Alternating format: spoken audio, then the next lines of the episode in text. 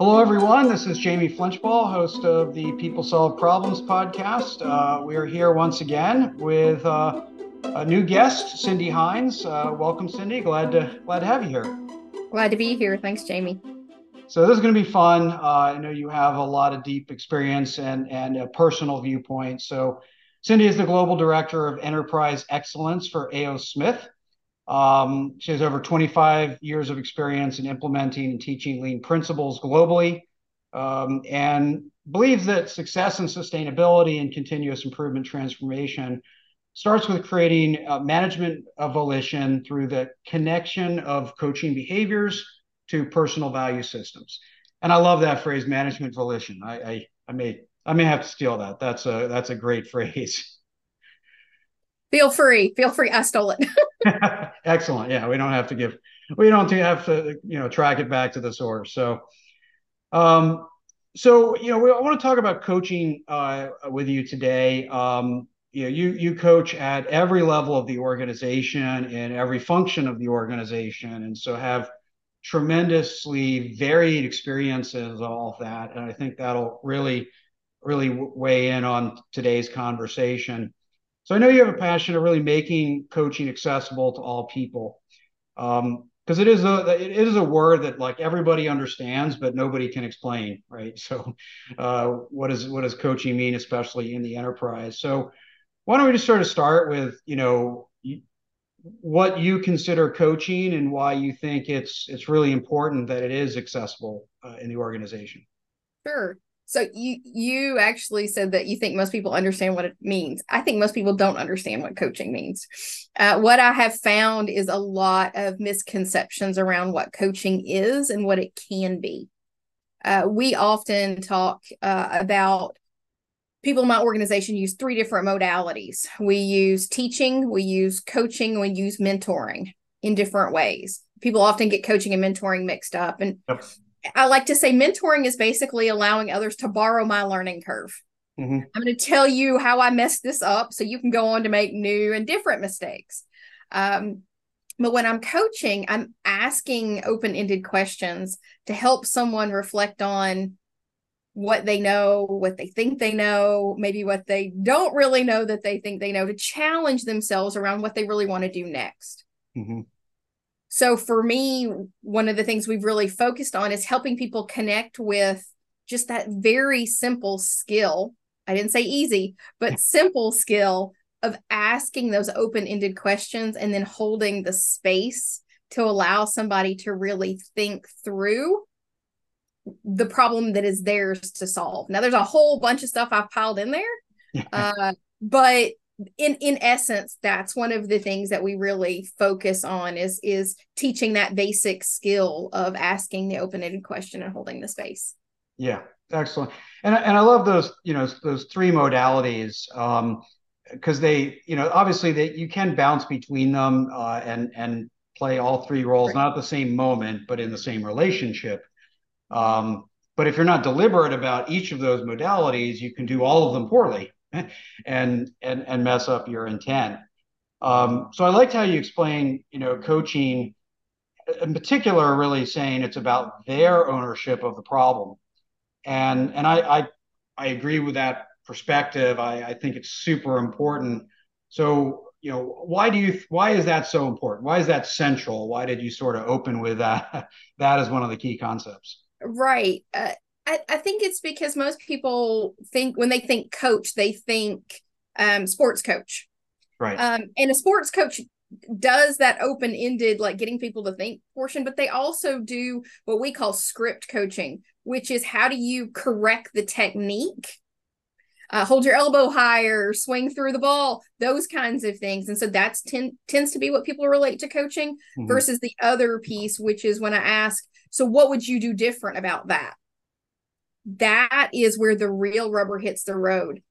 The reason I like to open with that piece of it and really explaining all of that is to correct that paradigm. And and uh, and again, help people recognize that anybody you don't even have to know the technique to do uh, what i'm talking about in terms of that success coaching, that open ended question. I, I don't have to have the answers. I don't have to know where the person is going or the technical subject matter. I just have to know the questions to ask to help them get there. Yeah. No, I think that's that that's really important. And I, I do argue that, you know, the, the the more you do know about a subject, the harder it is to stay in coaching mode, right? That's right. You, you can switch into mentor or or or teach mode and if you don't know anything about the domain, well, all I have is coaching. Mm-hmm. All I have is questions. Doesn't mean it's always better. It just is easier to stay in that mode. That's right. So, right.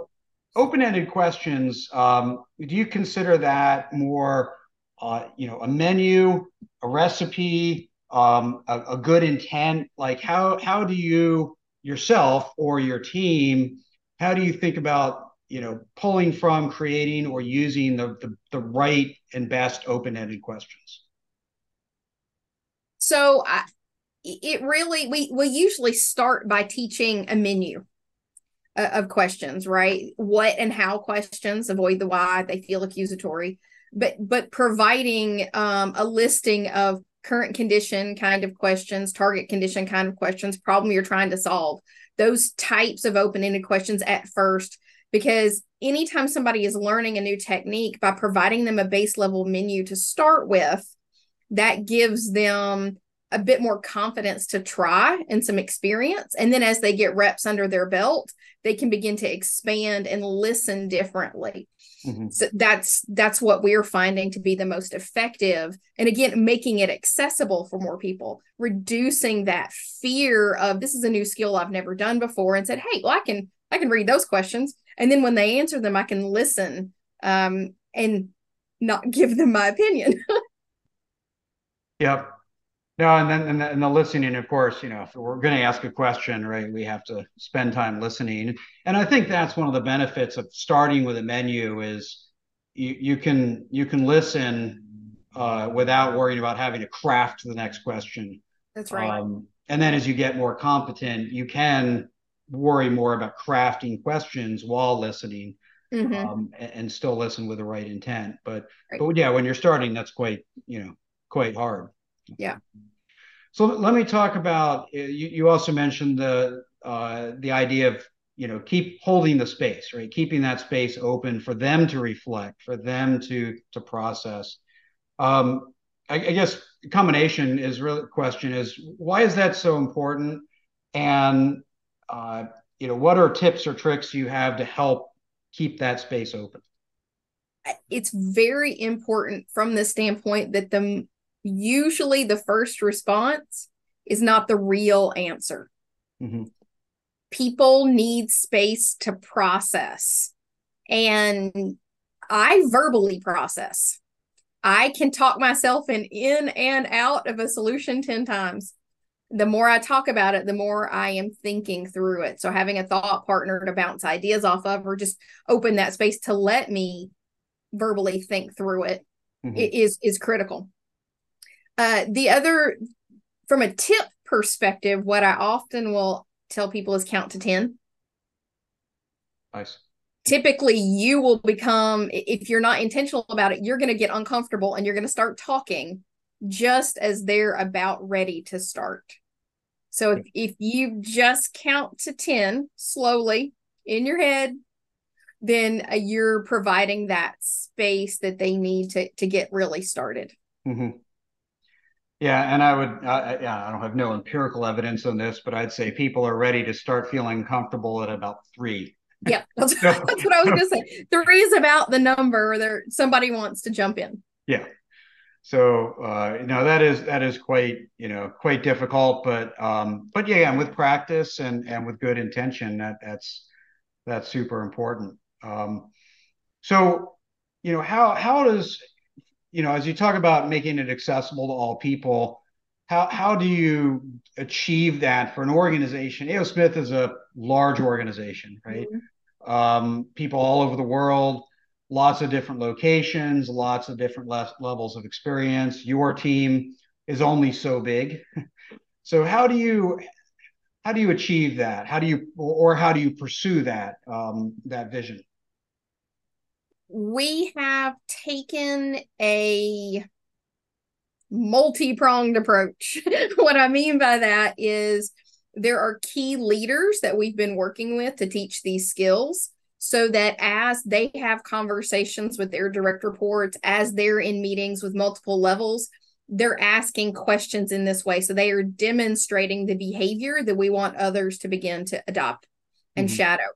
Uh, we've also been teaching at frontline levels, so supervisor, team leader, manager levels in the operations, and not just in manufacturing, in lots of different areas of our operations. Again, because they're the ones that when we're supporting our problem solvers, those supervisors need those skills to be able to support those team leads in the super in in their problem solving. So it's really critical day in and day out that they get reps and when our senior leaders come in and see what they're doing, they're asking the same questions that we've been teaching that supervisor how to ask. So we're reinforcing in that way.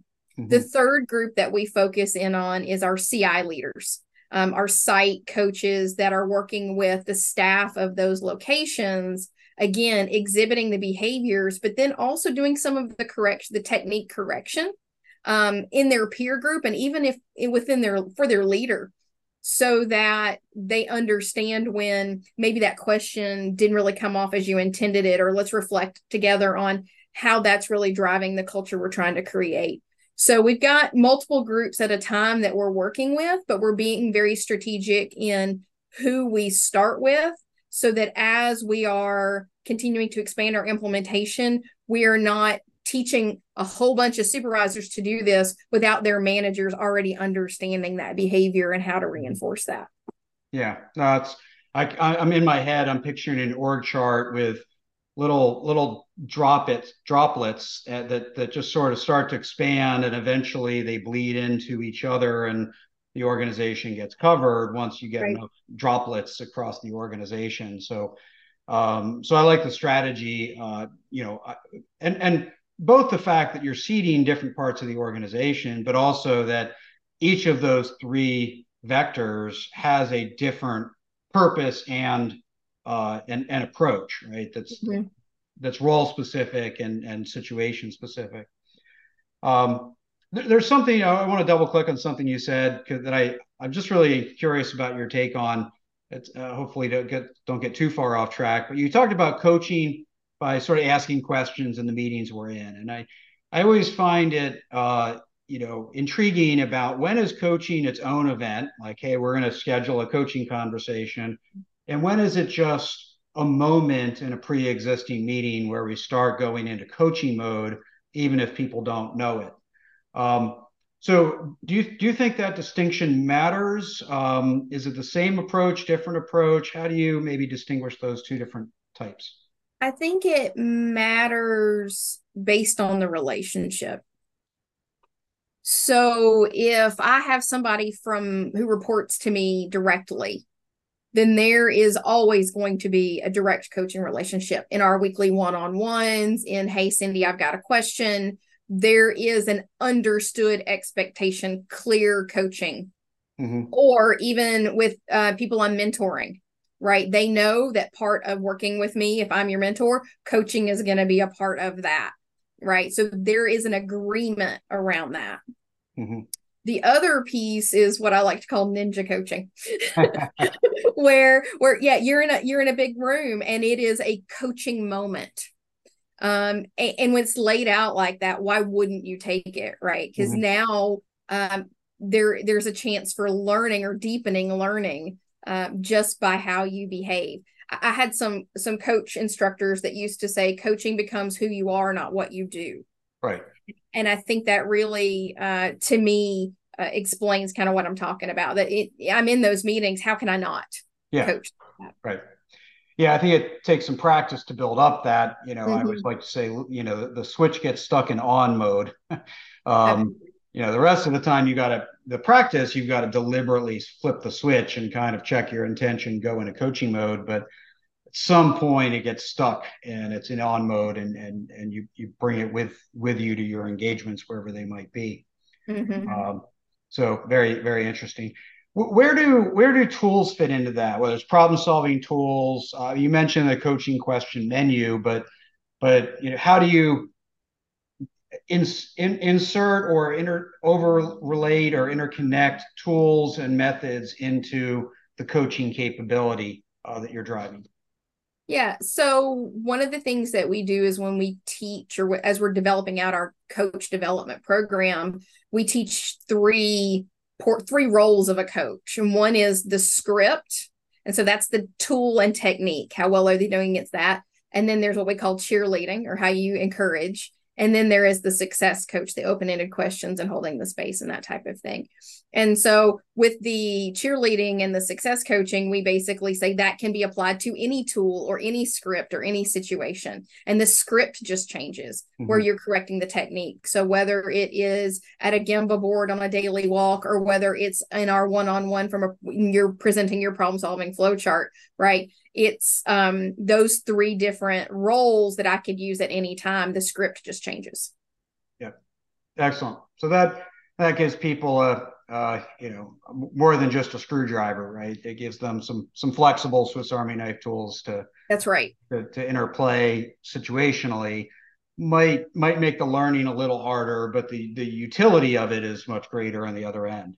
That's right. And so when we'll teach that script piece, and so here's the the the pieces of that tool and how you would coach that particular tool, and then you still add these other two. And so as someone is learning a new tool and they're rising through the ranks of their own skills then when they're ready to start coaching now here's you here's how you coach that tool because we know that doing problem solving and coaching problem solving is very different especially from a script standpoint mm-hmm. and and that really is the evolution of the skill set that we're trying to deliver um, to those roles based on to those individuals based on where they are in the organization whether they are a frontline supervisor or whether they're a ci professional because that ci professional is going to need to know how to coach more tools than your frontline supervisor. Yep.